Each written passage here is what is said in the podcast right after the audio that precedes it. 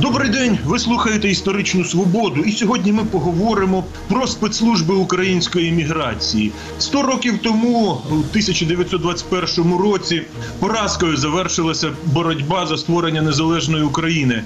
Одним з наслідків цієї поразки стало те, що за кордонами України опинилося чимало людей, які боролися за українську державу. Ставши іммігрантами, вони багато хто не полишав надії і надалі боротися за Україну. І одним з наслідків цього стало створення, так би мовити, екзильних українських спецслужб.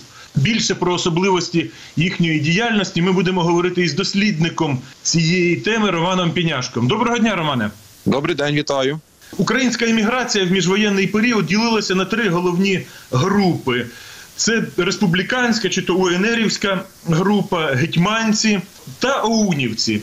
Е, Відносини між цими групами були дуже непростими, часто конфліктними. І, власне, хто е, з цих, які чи яка з цих українських емігрантських груп мала свої спецслужби? Коли ми говоримо про історію спецслужб в екзилі, значить частина з них діяла напівофіційно, частина неофіційно. Структура, така яка називалася розвідувальний центр Української Народної Республіки в екзилі, ще з 1921 року, коли був створений навіть повстансько-партизанський штаб, почав тісно співпрацювати з польською розвідкою, яка називалася другий відділ двойка або експозитура війська польського. І фактично до 1939 року, до вересня, поки існувала е, друга Рі- річ Посполита, цей е, орган, який спочатку очолював Всеволод Змієнко, пізніше в 30-х роках його замінив інший полковник армії ОНР е, Чеботарів, е, працював в тісній співпраці з, з польськими спецслужбами. Тобто, навіть він був їхнім одним з е, підрозділів і діяв в контексті так званої програми Прометей. Що це за програма така? Польські державники розробили теорію прометеїзму, що власне розпад Росії має відбутися за рахунок не зовнішньої інтервенції, а з повстання внутрішніх народів. І легенда про Прометея, який був прикований до е, е, Кавказьких гір, з якого звільнив Геракл, е, вважали власне, що поляки вони є продовжувачем цієї е, ідеології.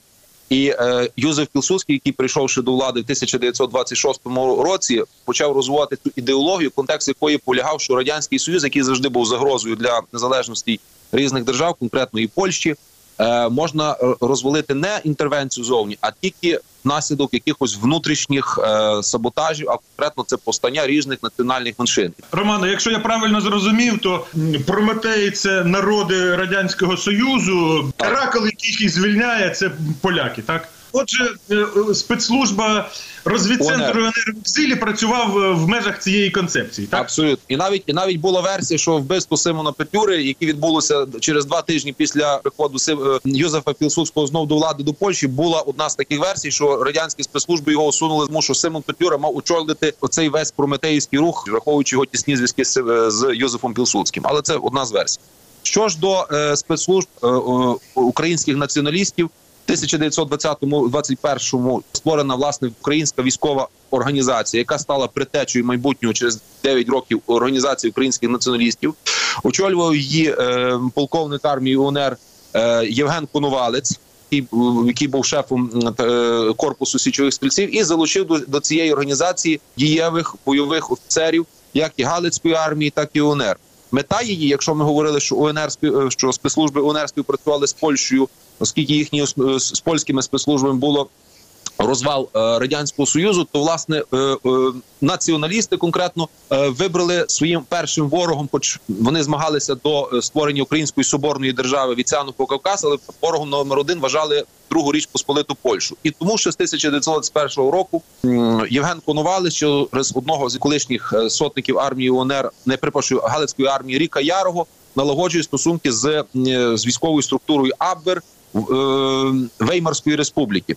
Для наших слухачів я уточню, що Веймарська республіка це Німеччина після поразки в Першій світовій війні і до приходу в 33-му році до влади Гітлера. Так і спів, співпраця зводилась до того, щоб е, у, у е, розвідка УВО, яку очолював колишній полковник армії УНР Осип Думін, здебільшого е, постачала інформацію військового різного економічного політичного характеру спецслужби Німеччини про стан в Польщі. Оскільки більшість е, українців, галичан, волинян були громадянами Польщі, зокрема, і служили е, в польській армії. А Нім- Німеччина е, підтримувала частково фінансово, а також військово, тим, що створювалися так звані вишкільні табори для для українських націоналістів, які були найбільш ну один з найвідоміших. Це був Гданську. Гданськ тоді Данциг, тоді вільне місто Данциг, тоді Вільний не було в складі Німеччини. Воно не було в складі Німеччини, але воно було було таким бінарним містом. Тобто там були як і німецькі впливи, так і е, так і польські впливи.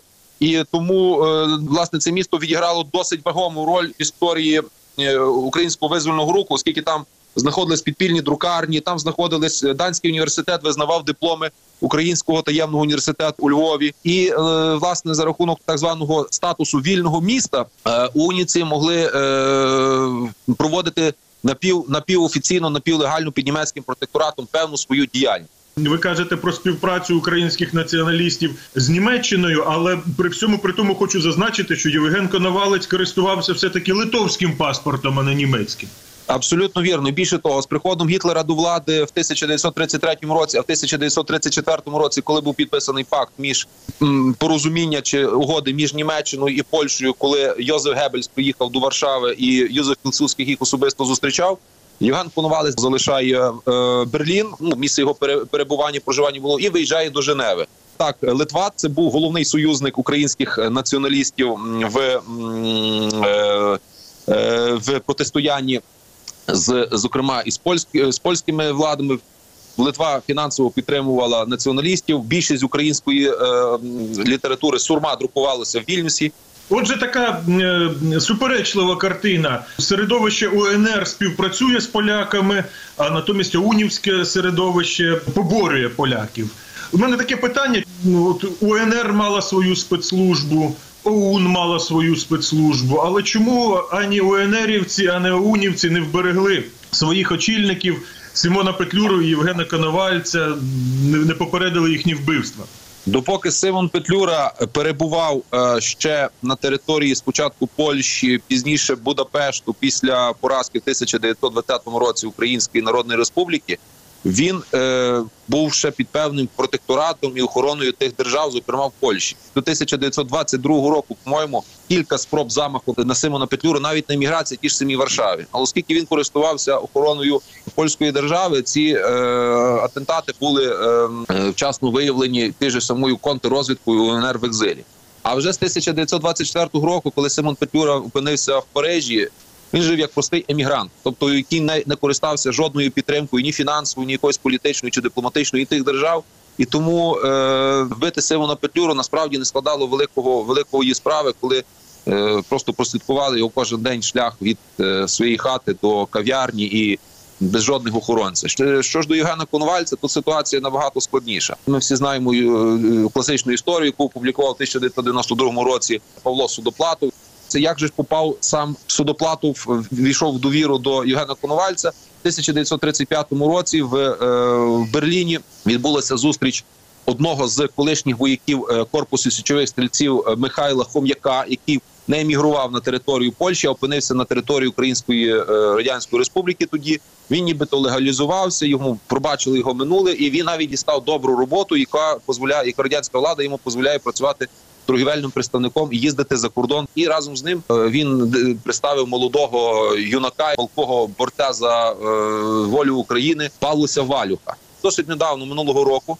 Було е, опубліковано і перекладено е, документи е, слідства голландських поліцейських вбивства Євгена Коновальця, і там виявляються дуже цікаві факти, дуже цікаві моменти, які свідчать, що сам що сам судоплатов безперечно брав участь в атентаті, але це не була акція одної людини. ОУН вона звичайно не була так сильно просякнута радянською агентурою, як, наприклад, були інші емігрантські організації.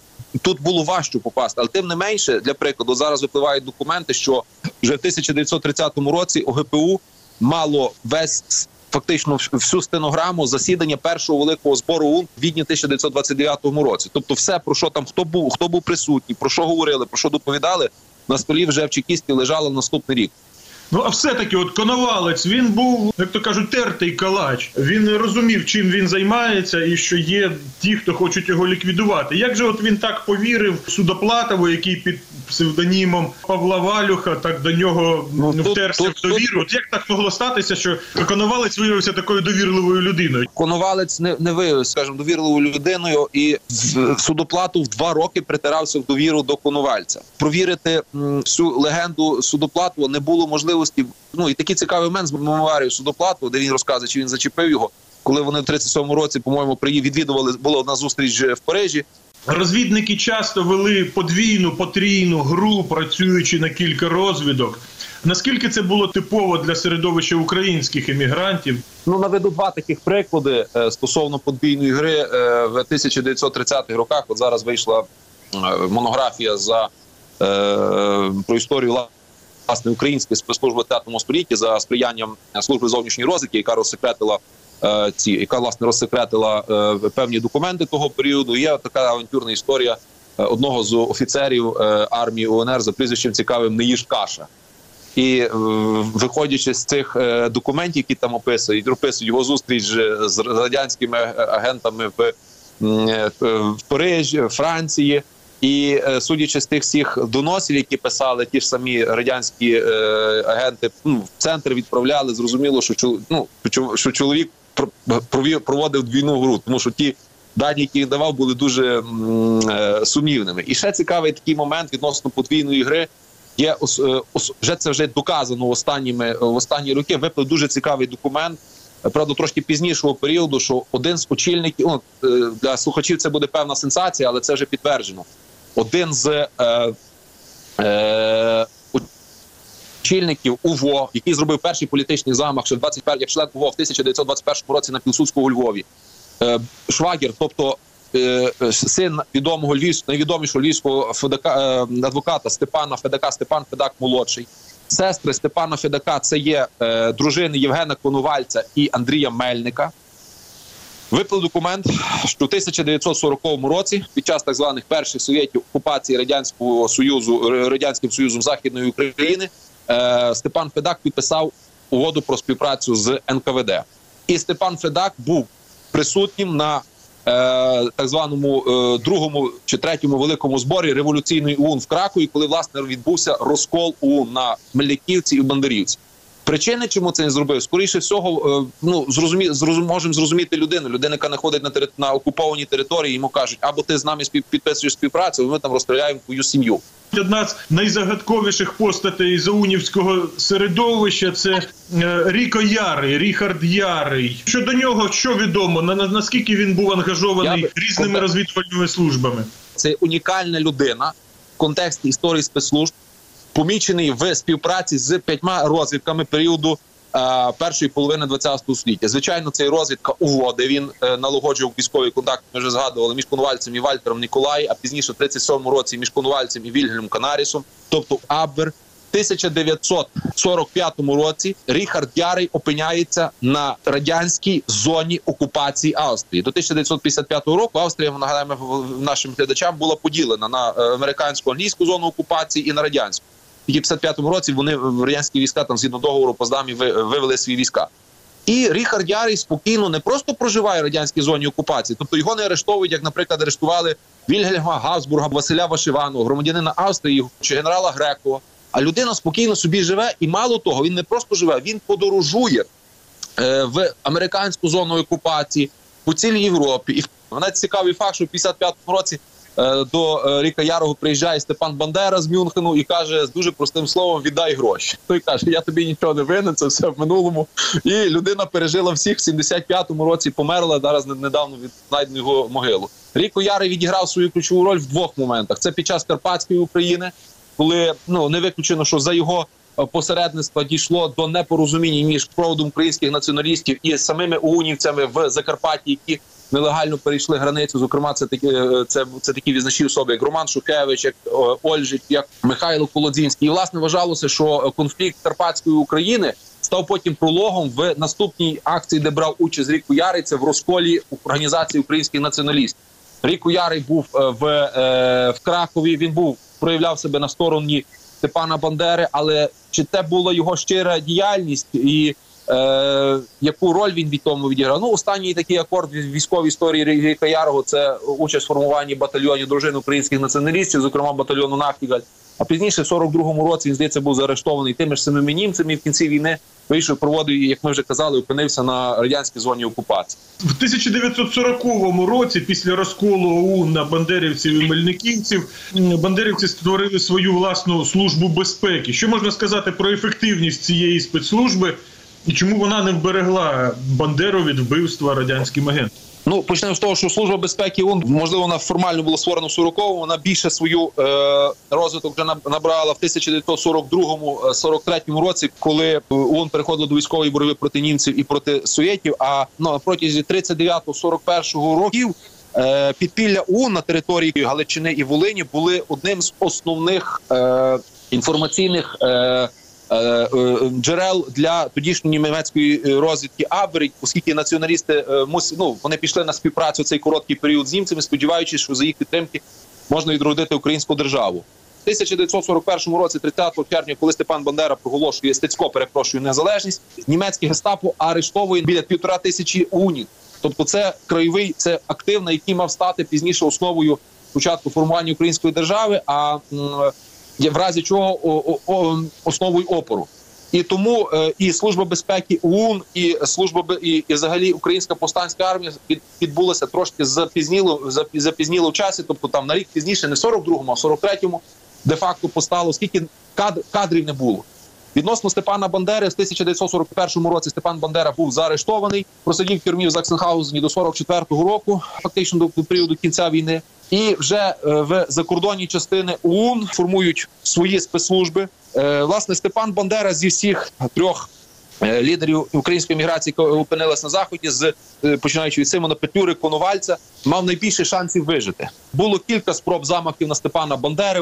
Чому Бандера загинув? Ну саме в той день він відмовився від послуг свого охоронця. За мемуарами його е, співробітники сказали, що, що Бандера мав той вечір день 15 жовтня, перед день перед тим святкували е, покрову. Дуже піднесений настрій. І Бандера сказав до своєму іди, я сьогодні поїду сам. І от це така необережність, така банальна рутина необережність. При тому, що вже е, в 59-му році планували, що Степан Бандера з родиною переїдуть в, до Канади, там чи до Канади, чи до Америки, тому що там, ну скажімо так, безпечніше вважалося середовище. Але чого таку рутинну необережність сталося, як сталося. Коли почалася співпраця м, ОУНівців із західними спецслужбами, і в чому вона полягала? У 1949 році починається офіційна співпраця е, е, закордонних частин ОУН з е, британською розвідкою Мі 6 Від того часу британці починають тренувати е, е, зв'язкових або кур'єрів, які проходять спеціальні вишколи в, де, в таборах е, е, в спеціальних базах. І перший десант відбувся в 1949 році. Їх десантували з Мальти. Вилітав літак британський з Мальти. Прилітав, як правило, це було територія Карпат. Але більшість тих десантувань були невтішними. Чому? Тому що вся інформація про е, ці групи проходила через радянського агента Кіма Філбі, який безпосередньо був відповідальний в, в е, розвідці Мі 6 І він е, за спів по якій в розвідці Мі 6 з Британ... е, був відповідальний за роботу по радянському союзу. Він зливав інформацію. Лише кілька е, груп вдалося уникнути схоплення. По пілот десь трошки відлетів ближче 50 кілометрів від місця висадки.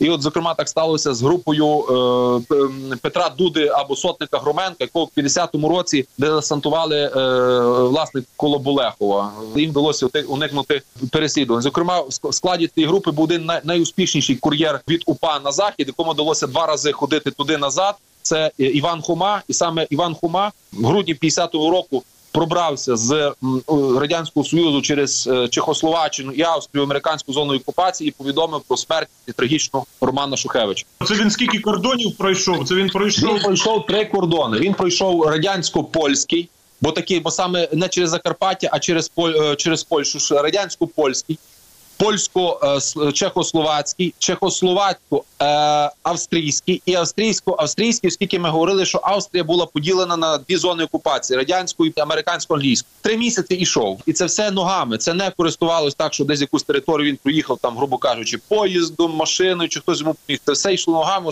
Дякую. Це була історична свобода із дослідником історії спецслужб Романом Піняшком ми говорили про діяльність українських екзильних спецслужб е, в 20 столітті. Передачу провів Дмитро Шурхало. На все добре.